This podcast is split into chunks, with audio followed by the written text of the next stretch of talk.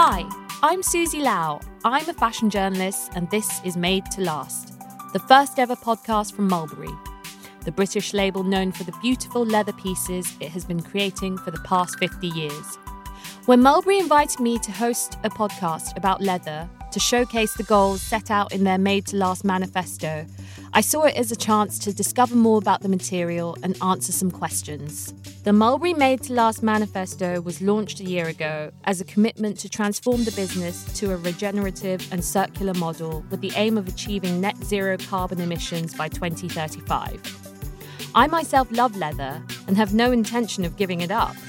But what I would really like to find out is can we love this material in a way that is responsible? In this series, I'll be talking all things leather, because that's what Mulberry's all about. I'll be hearing from everyone from leather lovers to industry insiders, as well as the people asking the difficult questions about the material, driven by environmental concerns. I'll also be asking why do we love leather so much? How did it become so highly valued in the fashion industry? And how can it bring about positive change if we support regenerative farming practices?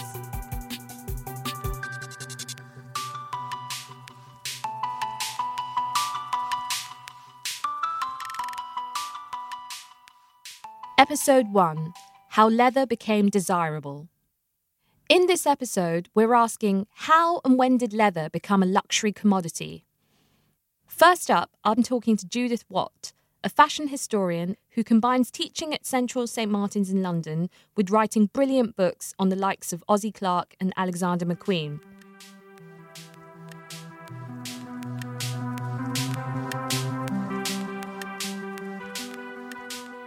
I think leather, because it is so versatile and has comes from so many different animals, let's not ever forget it's the skin of an animal. It's always been desirable. It's been it's always had practical uses, but in the kind of very diversity of how it's been used. I mean, it's you know, leather, soft leathers were used to make patches for women to wear as kind of beauty marks and a, a kind of language of patches in the 18th century. Mm. Um, and then it was used for it was used for saddles, that it was used for breeches. Um, it was used for armour. Um, it's incredibly varied. And I think that there's always been a certain snobbery around the kind of leather that one wore.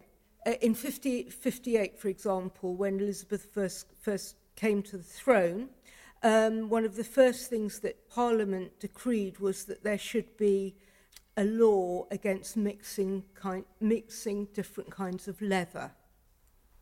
So the word for oxhide or cattle was neat, a neat leather. Shakespeare uses it in Julius Caesar as a pun. It's about, you know, good appearance. So the shoemaker uses neat leather. He has a neat product. product. But uh, it was decreed that you could not mix that leather with uh, pieces of other leather or scrapings from other hide.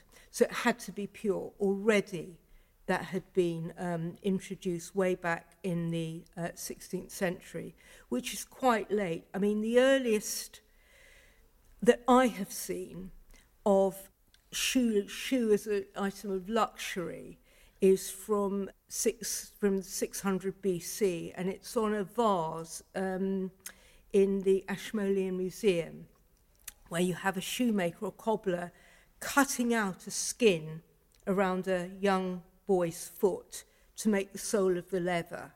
And this boy is an aristocrat. So this is a desirable object being made by a craftsman.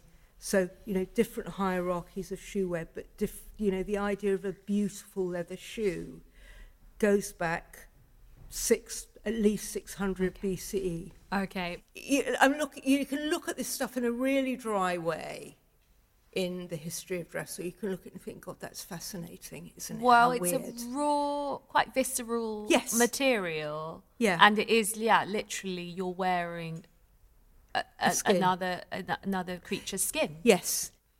So specifically with British luxury leather goods, how would you describe that kind of evolution? like in terms of i in Britain, leather as a luxury item? Well, it's certainly, um, in terms of luxury, it certainly goes back to the 18th century in terms of leather being applied onto trunks and the, the most expensive leather you could get would come, would come from Spain. But the main influence came from France, if we're talking about the 20th century. And it's very much to do with sporting culture. Mm. Um, and if you look at men's dress in particular in the 18th century sporting dress, the idea of leather breeches, for example, very, very important. But leather is very durable. Yeah, really, really durable. So you'd rework it and rework it. When I'm thinking of luxury, luxury, if you look at a, a leather bag, for example, a leather object, its beauty is in its patina, isn't it? And mm. its hmm. finish. Um, and in the 19th century, certainly in 1805 with Beau Brummel, and the idea of and certainly dandyism, dandyism. the immaculate nature of everything, but certainly wearing uh, Hessian boots that were of impeccable leather but did not smell of the stables, that would be polished using soot blacking made from champagne, is interesting, right? Because if you look at most of the leather goods it's to do with horses, mm. isn't it? It's to do with riding, it's to do with sporting, mm-hmm. it's to do with that culture and travel. I just want to flip back to something this idea of, of leather and the, the sanitization, as it were, that you see in luxury goods. Um, the, the, the, the centre for um, tanneries in London, I'm sorry to be so London centric, was uh, Bermondsey. Mm. And uh, I didn't know that. So there were tanneries there in what? the 19th century. 19th century. Yeah. So yeah. really kicking off in the early 19th century. And they were built around um, around one of the offshoots of the Thames, which is the River Neckinger. And the River Neckinger, because you need water to clean the leather and you needed to be close to forests to get the tannin from the from the bark, which is required. That's that's you know vegetable tannin, so to speak, non non chrome, uh, which is so harmful, and. Uh, it, you also needed it because you need the animals to be there. So the cattle would be bought, and then you'd bring the cattle over from the north and from the south, and you would slaughter them on site, and the meat would be eaten, and the skins would then go to the tanneries. Mm. So, one thing we know absolutely for sure is it stank. Yeah, I it's, have been to a know, tannery. Do you know what I mean? And it was it stank, but not only because it stank of that, it stank of human sewage as well, and the River Thames. A lovely combination. It's lovely. No, I'm sorry we don't have kind of scratch a, smell of smell. Um, so that kind of connotation from that to turning it into something absolutely extraordinary in terms of lu- luggage mm. and travel or boots is fascinating. That is, I think, where the luxury comes from. Leather's really a difficult subject. I think because maybe we're thinking of it in a very narrow, yeah, well, Western yeah, centric. That's what I was worried about. My thinking sense. as well. That's why I thought, yeah. hang on, hang on, scrap this. I mean, you know, so much brilliant leather comes from from North Africa and you know from India. You think of those traditions, etc. I mean, it's and it, everybody wore leather. Mm-hmm. I mean, it's just because going back hundreds and hundreds of thousands of years, that leather was a luxury project, uh, product, but it was also incredibly pragmatic. It mm. was a mm. practical thing, and it goes back a very long way. And unpacking leather is, so to speak, is, is so multi layered.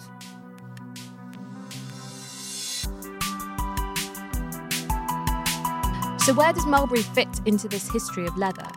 We've got Alex Fury, esteemed fashion features director of another magazine and menswear editor of the Financial Times, to tell us about how Mulberry, founded as a leather goods company in the UK in 1971, got its cool factor.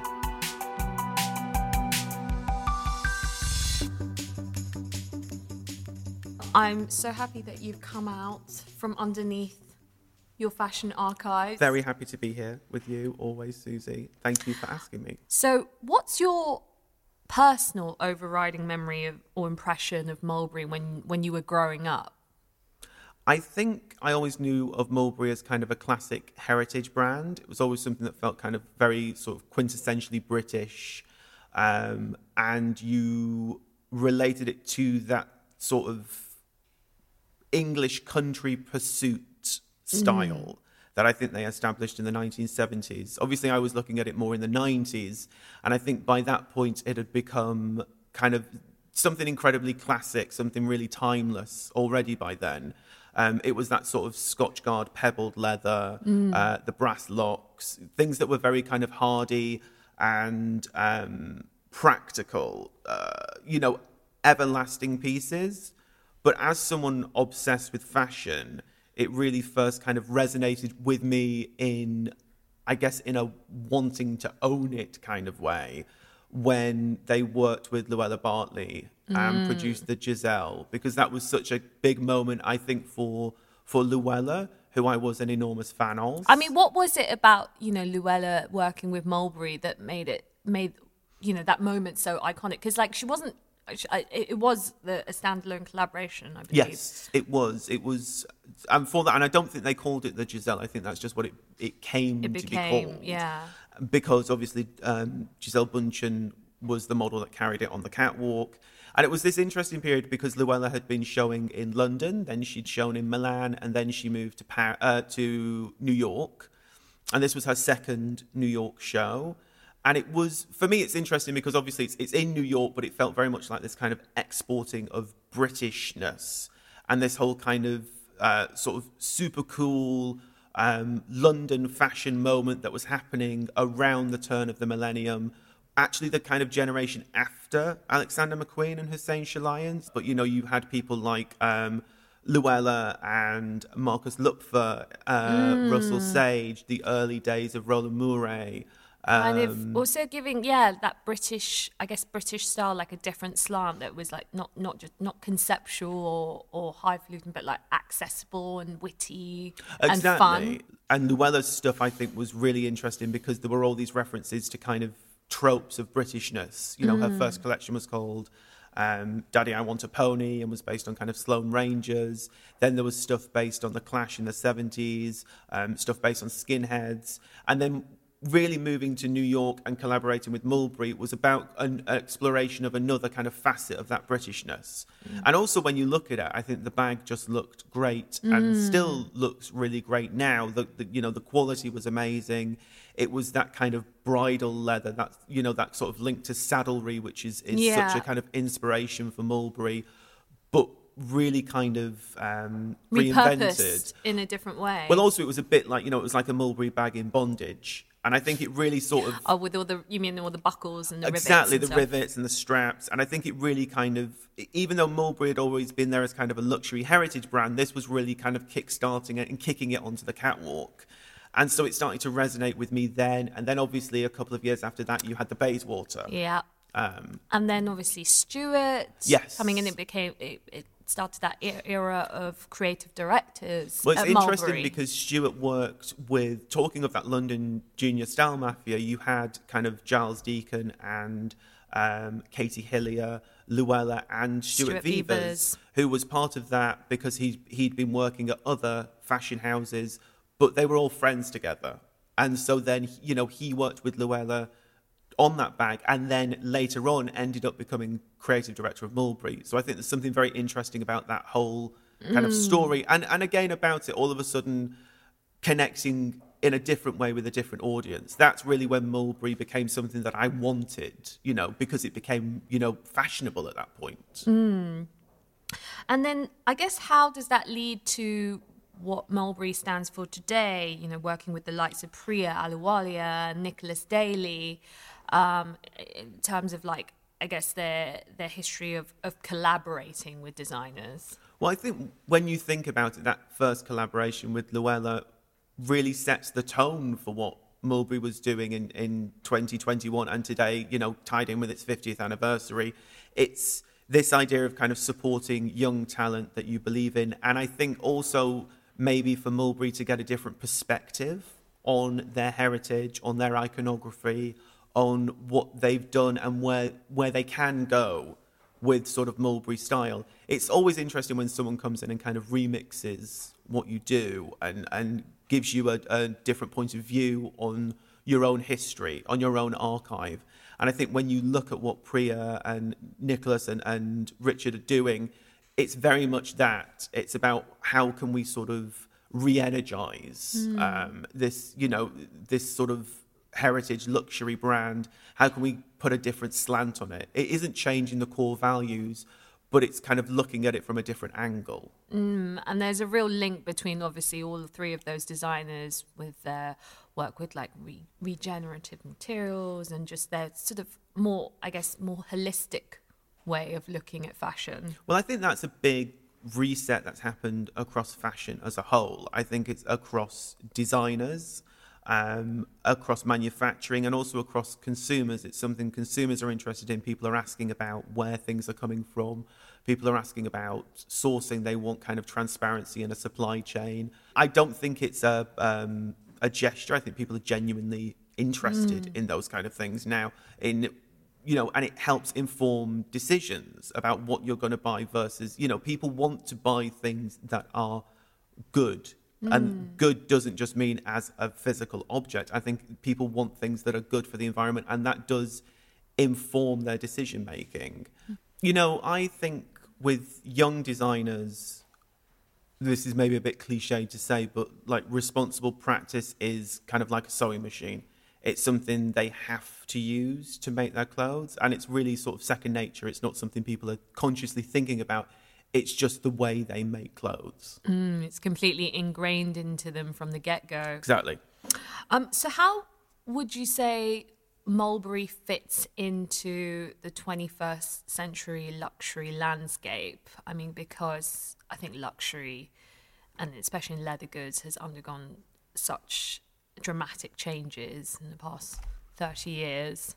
I think it's interesting when Mulberry was first founded in the 70s, uh, these kind of French magazines all talked about the style anglaise, like the English style, and saying that that was for them what Mulberry represented. And I think when you follow the thread through to today, that's still something that's very important. This idea of, of Englishness, Britishness. Um, and I think what's tied in with that is creativity, you know, the, the creativity you see reflected in those young mm. designers as well um, a respect for materials, um, a real focus on craftsmanship, things that are made to be kind of passed down, the idea of kind of future heritage pieces, this idea that a, a Mulberry bag will outlast you, which is mm. really tied in with things like, uh, you know, Savile Row tailoring, uh, mm. the idea that, uh, you know, a man's jacket would outlive him. I think that's very much part of the kind of Mulberry ideology. Um, alongside this kind of resonance with sort of creativity and youthfulness. Um, so it, you know, it's a very sort of interesting mix of those different elements. I also think it's really friendly. I think mm. that's a very mm. interesting thing because. Like, do you think that's a British trait? Because I was yes. thinking about how do you differentiate, you know, say like a British luxury house from a French one, let's say. I think there's. I don't want to denigrate a French luxury house, but I think there's a warmth and a friendliness to Mulberry. Which there is this kind of Just openness. Natural nature. Yes, you know, but but also this kind of. Um, I think there's also, you know, people talk about coming here and it being, uh, you know, coming to, to Britain and it being warm and friendly, very open, open to ideas, open to different cultures. And I think you get that sense with, with Mulberry again. Certainly there's a kind of inclusivity in terms of um, that it, there isn't that kind of elitism that I think you get with a lot of luxury brands, mm. and I think you can see how it sort of uh, how that's reflected in the fact that for many people, that you know, the first kind of luxury leather bag they get is a Mulberry bag. there's, and then lots of people stay incredibly loyal to Mulberry all the way through their lives. There, there is a kind of connection to the brand. I think that's very powerful. That kind of emotional resonance. That Mm. sort of. Um, The idea of heirloom as well, and Yes. family and passing down. well, it's all, it's something you can trust. So it's interesting that when I'm, you know, these ideas of kind of friendliness, comfort, trust, they're quite sort of human traits, and I think Mm. there's something, you know, it's interesting that I think all of that is kind of tied together in in why Mulberry continues to resonate and, and what Mulberry really means today. So, obviously, I know you own an extensive fashion collection. Crippling collection of thousands of garments. Are there any vintage Mulberry bags you wish you owned? Or do you own, in fact? I have one of the Mulberry Luella bags. I've got a I've got a Bayswater, um, and I've got an Amberley, one of the more modern Mulberry bags. Um, but the the Luella bag I have is actually a subsequent model when the, the style became part of kind of Luella's canon as opposed to one of the original Mulberry ones. And I've got a real fetish for uh, things at the very start to try and get the kind of the prototype, the first, the the debut, because it tends to be the best version of things. Um, and I would really love to have one of those early, early Luella Mulberry Giselle bags. I think it's Luella for Mulberry is the way that they're kind of uh, labeled. Um, and the thing is, they still look amazing. The leather's wonderful. You know, it's unlined leather, so it's very sort of it's very pure in terms of its form. Um, it's incredibly well made. You know, these bags are still kind of knocking around twenty years later, and it feels like it's a real sort of moment in fashion, a real a moment for Luella, a moment for Mulberry, a moment for fashion generally. And those kind of moments interest me. You know, I always want to have something that's very representative of the time in which it was created, that's kind of a reflection of that particular moment. Um, so, yeah, I would love to get hold of one of those original. Fir- Obviously, if it's the one that was on the catwalk held by Gisele, that would be great. but, uh, you know, I'm, it's not an absolute requirement for it to be that kind of hallowed a piece. Not specific at all, but maybe you might find it on the Mulberry Exchange on their website where they are selling secondhand bags. I have heard of this, and it is being added to my kind of constant arsenal of uh, resellers, secondhand, vintage, the constant churn of searching through to try and find these special things. All which, your sources. you know, I think it's interesting that you now have this kind of this legitimized uh, resale, resale pre-loved market pre-loved. and this idea that you know obviously someone has authenticated it you can get hold and even things like a lot of the time it's a nightmare to search for specific styles but obviously when it's through a brand they know the styles and it's kind of It it's kind of them. it's sort of ideal for like geeks like me who want to look or even you know i think a lot of women uh, and men as well will have specific styles of bags that they want to search for, and they know the name, and they know the color, and they know the type of leather that they want. Um, and so I think these things are really engineered for that kind of accuracy, for that specificity.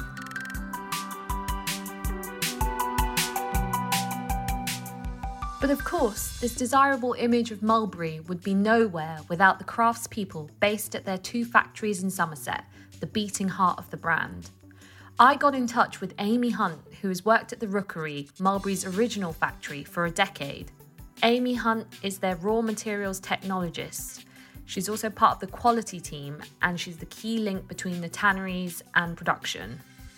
Amy is responsible for ensuring all leather leaving Mulberry tanneries meets quality expectations and spends a lot of time inspecting the skins. She also works with Mulberry's UK factories to educate them on the characteristics of each leather article and advises the cutters on how to work with the leather.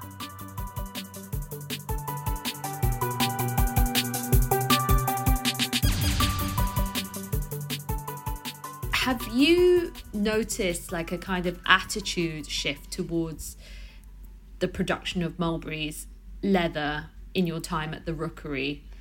Yes, definitely. Um, obviously, as we a brand that's been quite around for quite a while, we obviously have partners that we've worked with a long, long time. Hoffman's being one of them. But when it comes to sourcing new new um, products from new tanneries, there's definitely been a shift in. We need we would like our tanneries to be have some sort of environmental accreditation, and we're now at 88%. So 88% of our tanneries now have this in place. Um, and we're confident by the end of the um, by the end of this year that we'll hit 100%. So that means that you know the tannery is a lot more conscious of their carbon footprint, of um, traceability of the hides, um, sustainability, etc., um, etc. Et so yeah, there's definitely definitely been more of a focus on that, and also you know the not containing any restricted substances, which is something we also test for on a regular basis.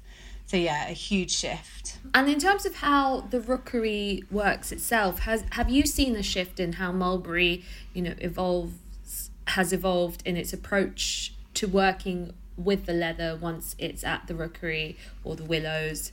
You know, example for example with different kinds of tech or, or machinery.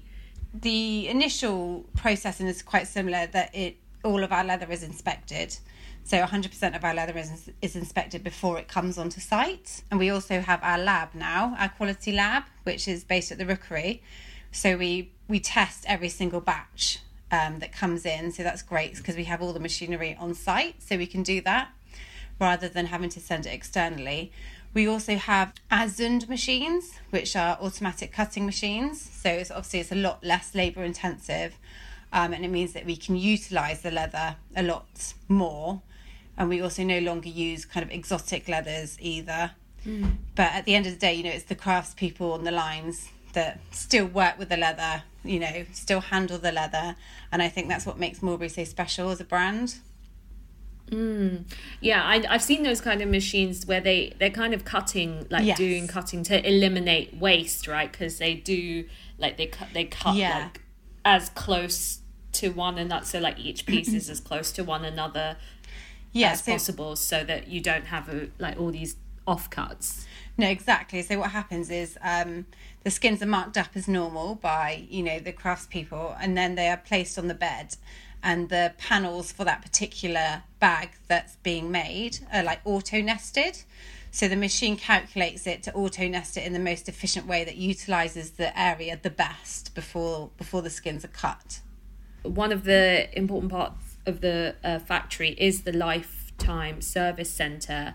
Have yeah. you kind of seen that grown over the years, like in terms of people's interest in maintaining the quality of their mulberry bags and maintaining the yeah the lifeline of of of of, of their of their mulberry products yeah the lifetime service center is, is great and it offers a huge range of repairs and also now restorations um, to the bags, which customers obviously request and then send in to us. And it just means that, you know, it just prolongs the life of that bag that, that much longer.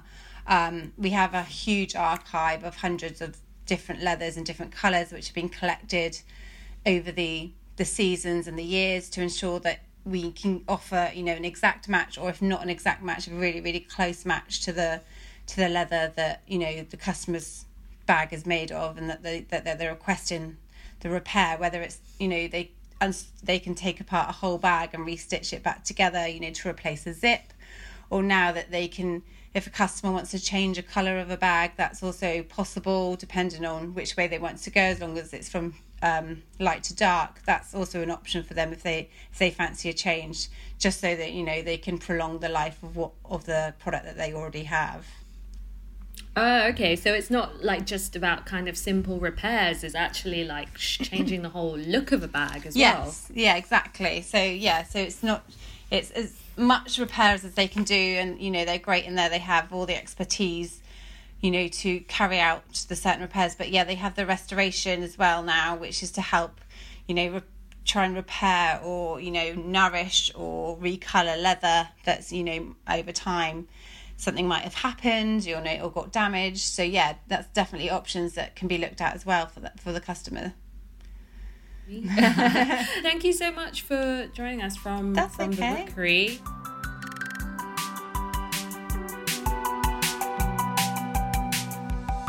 Thanks for joining me on the first episode of the Mulberry podcast. Hit subscribe to hear future episodes and join me next time when we'll be talking about the pleasure of leather, why we love it so much, and how it forms a part of our daily wardrobe. Made to Last is co production between Mulberry and Danielle Radoichin at In Talks With. The theme music and sound design is by Warren Borg at Wargy Productions. To find out more about Mulberry and its Made to Last manifesto, as well as its sustainability goals, head to mulberry.com or join the conversation online via at Mulberry England on Instagram. Until next time, I'm Susie Lau, and you can find me on at Susie Bubble on IG as well.